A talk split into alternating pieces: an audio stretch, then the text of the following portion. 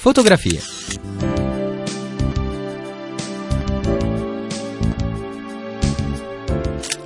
Fotografie. Sguardi attenti sul nostro tempo.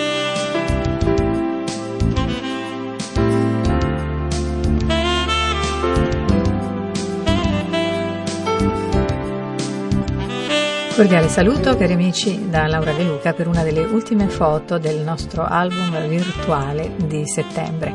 Ogni settimana una fotografia, lo sapete, ve la racconto senza che la vediate, perché qualcuno diceva che l'essenziale non si vede con gli occhi, anche se anche gli occhi aiutano.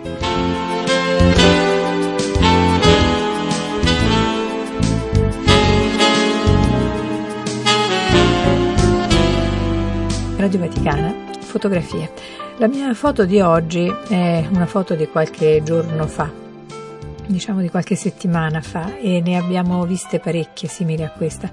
Girano in rete, sono spesso dei fermo immagini di eh, filmati molto drammatici. È una foto piena di contrasti e non solo cromatici.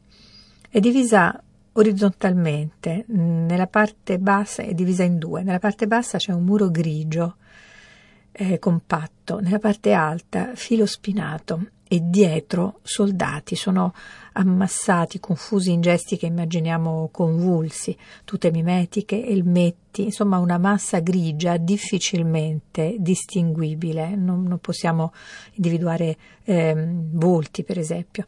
Diciamo che queste figure confuse, queste figure umane confuse, proseguono in qualche modo il grigio del muro e del filo spinato. Soldati e filo spinato sono tutto un impasto di colore e come un altro pezzo di muro che prosegue ma il protagonista della foto è, è, un altro ed è nella parte inferiore. Nella parte bassa della foto ci sono due braccia protese che spingono verso l'alto, o, intenzionalmente oltre il filo spinato, un bambino. Pochi mesi, un neonato, gambette e piedini nudi, maglietta bianca che non arriva a coprirgli il pancino, la testa riversa all'indietro, piange, disperato, i pugni sono stretti. Avete capito? Siamo a Kabul, a fine agosto. Qualcuno sta gettando o quasi questo neonato tra le braccia di soldati sconosciuti perché si possa salvare dall'inferno dell'aeroporto. Contrasti, dicevo, la mollezza delle carni di questo bambino e la durezza del muro, la vulnerabilità del neonato e l'aggressività del filo spinato, il rosa della pelle, il grigio del muro e della massa dei soldati, la pulizia del corpicino, anche la, l'innocenza del corpicino e la polvere, il dramma che si intuisce addosso alle divise. Una foto straziante che ci pone un'infinità di domande, quasi troppe. Radio Vaticana, fotografie.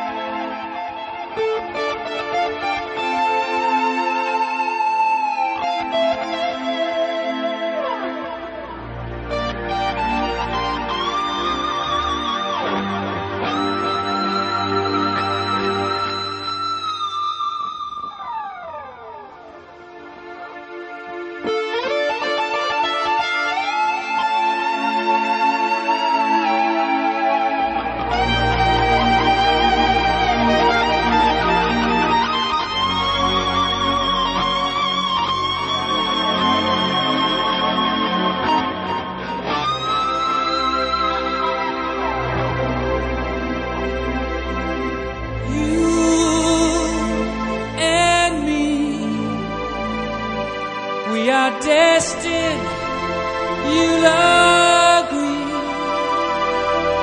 to spend the rest of our lives with each other.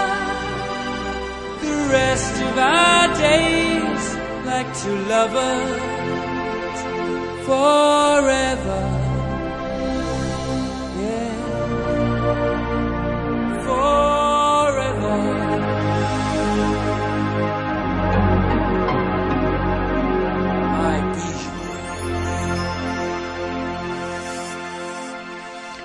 Radio Vaticana Fotografie, la mia foto di oggi, uno scatto drammatico, la parte per il tutto, eh, immortala uno dei tanti gesti disperati che sono stati compiuti da genitori afghani all'aeroporto di Kabul nei giorni scorsi, prima dell'abbandono da- eh, del paese da parte delle truppe occupanti, prima del ritorno effettivo al potere dei talebani, nell'incertezza, nella tensione di questo passaggio estremo tentativo di mettere in salvo i figli, i propri figli, da un futuro che si teme cupo, eh, arrivando appunto ad affidarli alla cieca, persone sconosciute, straniere, preferendo di fatto appunto perdere un figlio piuttosto che condannarlo a una vita di incertezza. Mai avevamo visto gesti così disperati, così estremi e mai così tanti. Si aprono, dicevo, troppe domande quasi, no? Il perché della guerra, la liceità dell'occupazione, di qualsiasi occupazione, i motivi alla base di questa violenza eh, talebana, di questa violenta reazione no? al, al ritiro delle truppe straniere. Domande sul concetto di paternità e maternità, sul senso di famiglia, di responsabilità genitoriale, sul futuro di questi bambini letteralmente lanciati oltre il filo spinato e su quanto questa esperienza inciderà sulle loro menti, come questo dramma sarà da loro ricordato nel futuro, rielaborato. Domande sulla macchina della solidarietà che fortunatamente sappiamo essersi già messa in moto per adottare questi bambini e domande su Dio, sui suoi disegni in relazione a questa tragedia o a, tragedia, tragedie come questa. Domande che molti si sono già posti e si staranno ancora ponendo. Perché Dio permette tutto questo? Forse troppe domande, dicevo, per una foto sola e troppo dolore. Serve una preghiera.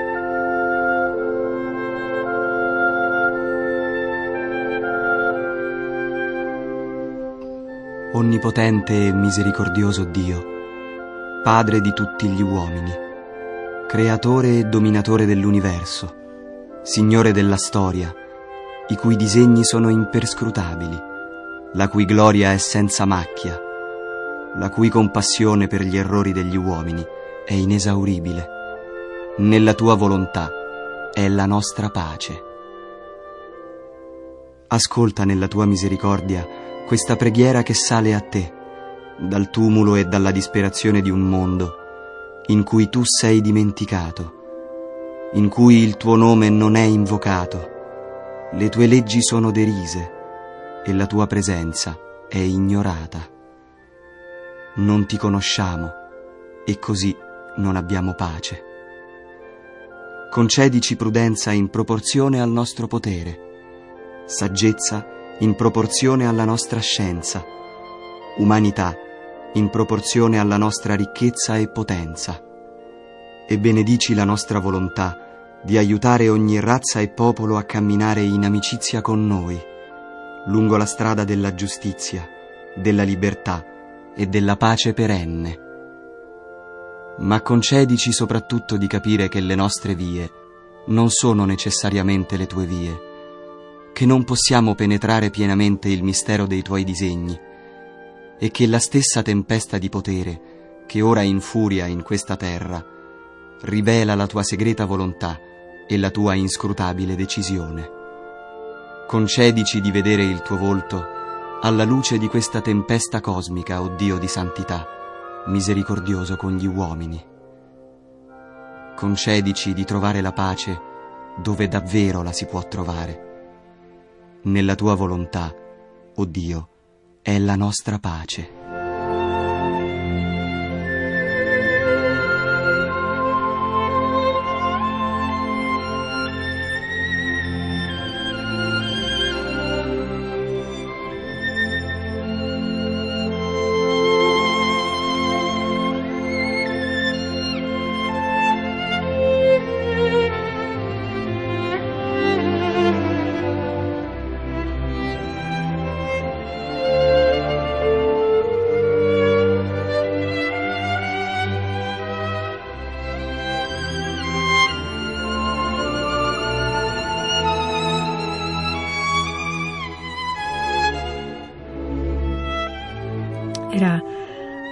Preghiera di Thomas Merton, Nella tua volontà è nostra pace.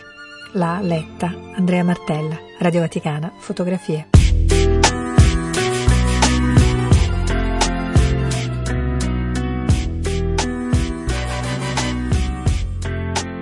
Ho visto scimmie arrampicate su ogni tipo di ramo, ho visto pesci abboccare ad ogni tipo di amo, ho visto donne dalla pelle d'oro e donne more, vestite in cielo fanno pure solo con un fiore, ho visto un piede farsi avanti e l'altro che esitava, in una mano un cellulare, nell'altra la clava, ed ho pensato i miei pensieri con comodità, giustificando per pigrizia anche le atrocità. E ho visto, toccato, ascoltato, annusato, in ogni torta che vedevo ci ho affondato il dito, e vedrò, toccherò, ascolterò, annusato userò e in ogni torta come sempre il dito affonderò. Ho un buco nella tasca, ogni cosa che ci metto scompare. Ho un buco nella tasca, ricominciare. Ho visto un essere umano preoccuparsi per me, senza chiedere in cambio niente di niente per sé. E ho fatto scelte senza scegliere che scelta fare, convinto di trovare una montagna sotto al mare. E ho visto le api fare il miele, gli uomini fare il male. E ho visto l'arcobaleno prima di un temporale. Ho visto il lampo di una lacrima alla fine del riso. Ho visto un uomo camminare dopo che è stato ucciso. Ho visto i fiori più meravigliosi e colorati, quelli più rari, inaccessibili e più profumati. Mi son trovato alle soglie di una notte notte scura utilizzavo quel ricordo contro la paura. E ho messo trappole in giro e ci son cascato io. E ho visto auto in doppia fila nel parcheggio di Dio. E ho visto, toccato, ascoltato, annusato in ogni torta che vedevo ci ho fondato il dito. E vedrò, toccherò, ascolterò, annuserò. E in ogni torta mio malgrado il dito affonderò. Ho un buco nella tasca. Ogni cosa che ci metto scompare.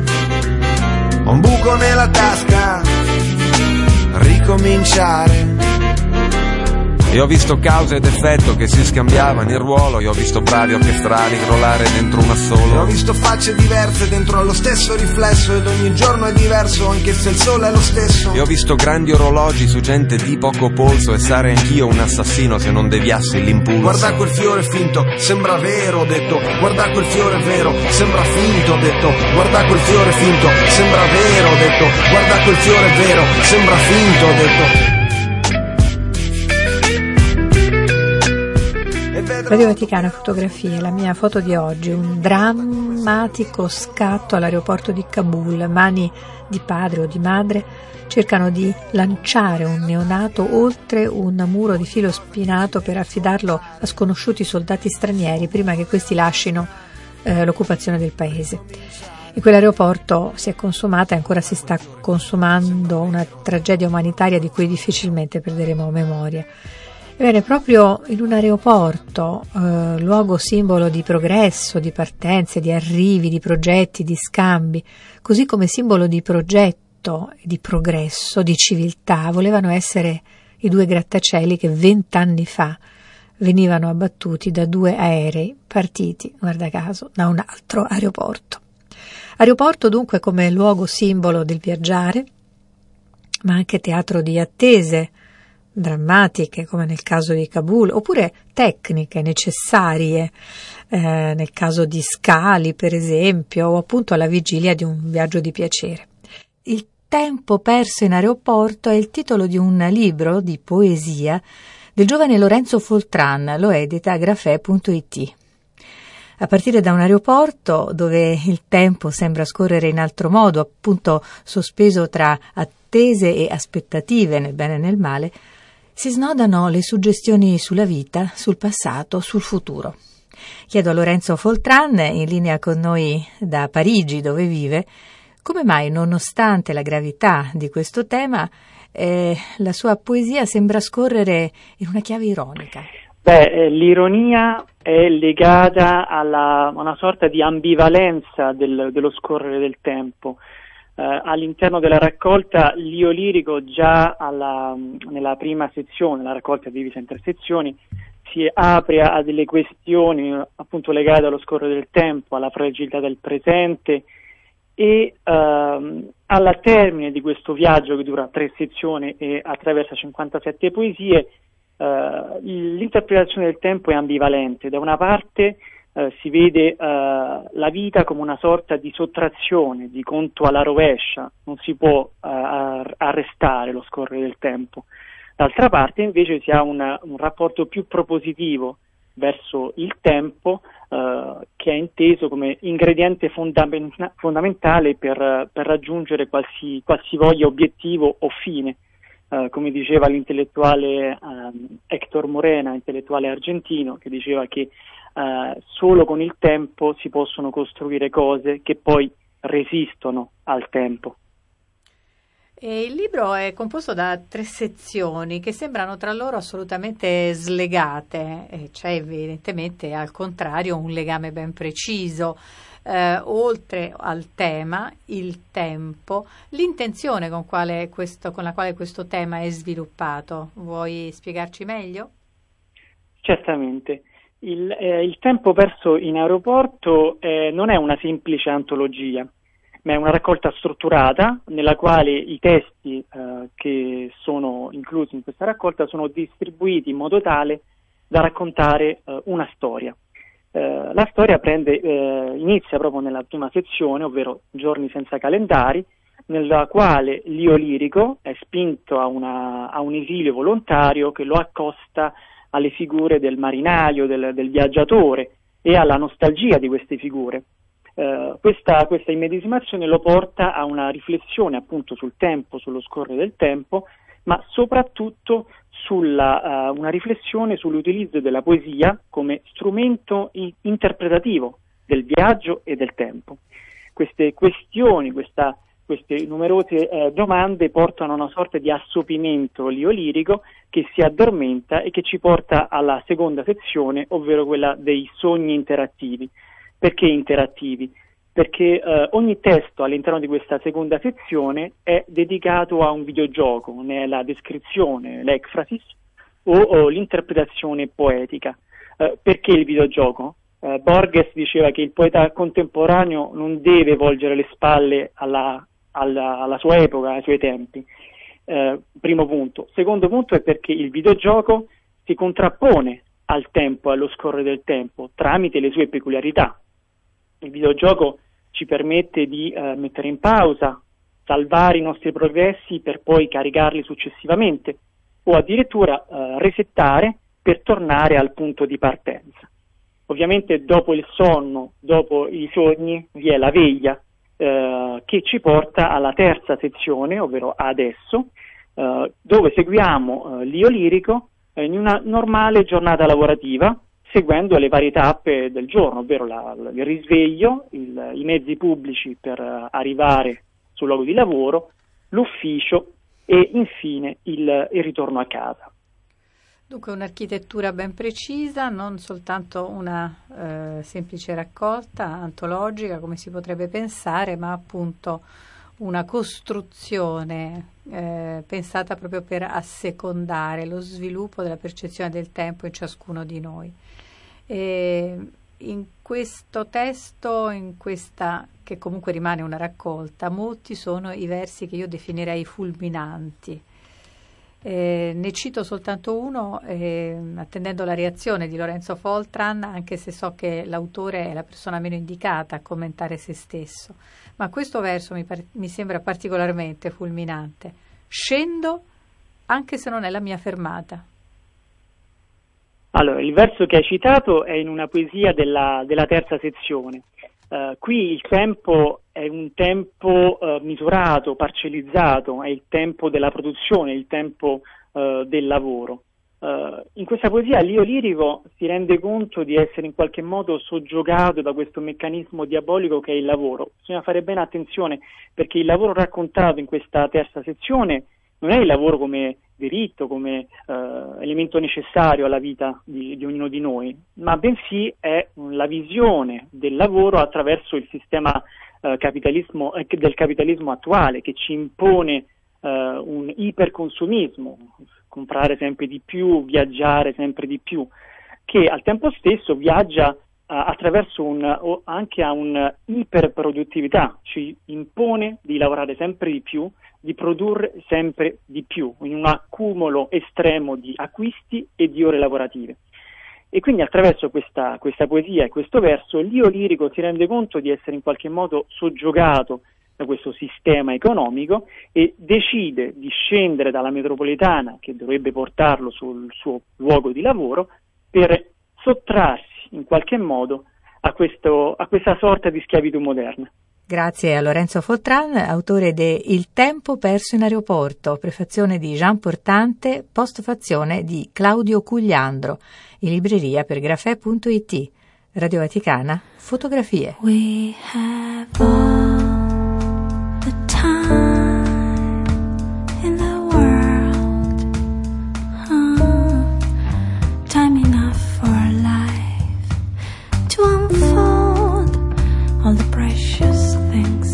Love has in store.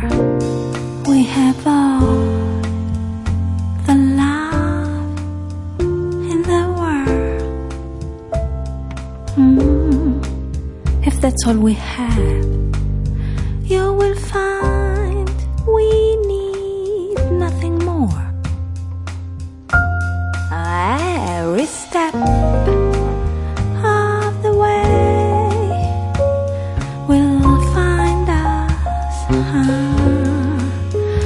the cares of the world far behind us. Mm, we have all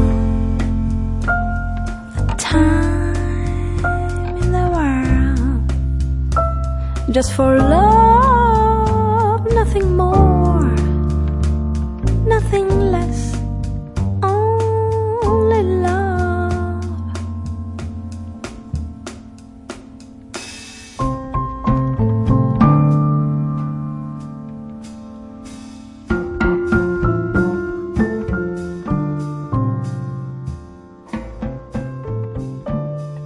bisogno di dolcezza oggi della Madonna per capire queste cose che Gesù ci chiede, no? Perché questo è un elenco non facile di vivere. Amate i nemici, fate bene, prestate senza sperare nulla. A chi ti percote sulla guancia offri anche l'altra. A chi ti strappa il mantello non rifiutare anche la tunica. Sono cose forti. Ma tutto questo, al suo modo, è stato vissuto della Madonna. È la grazia della mansuetudine, la grazia della mitezza. Così Francesco il 12 settembre di otto anni fa, nel 2013. Il nome di Maria, il dolce nome di Maria. Si festeggia il 12 settembre. Non c'è papa che lo abbia pronunciato più spesso di Giovanni Paolo II, che nel suo motto aveva una dedica squisitamente mariana, Totus Tuus. C'è un nesso fra una data importante della storia polacca, il nome di Maria, e l'attentato dell'11 settembre del 2001 alle Torri Gemelle.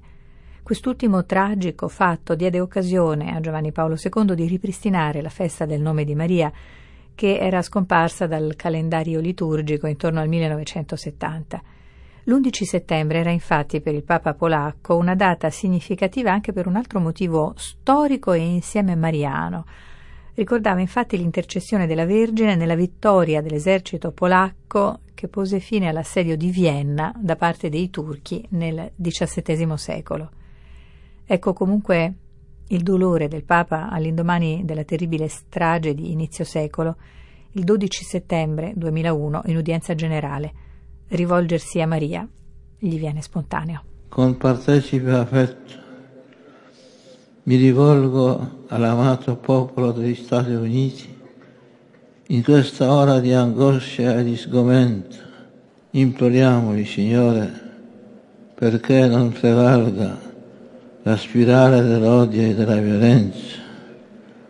La Vergine Santissima, Madre di misericordia, susciti nei cuori di tutti i pensieri, di tutti i pensieri di saggezza e propositi di pace.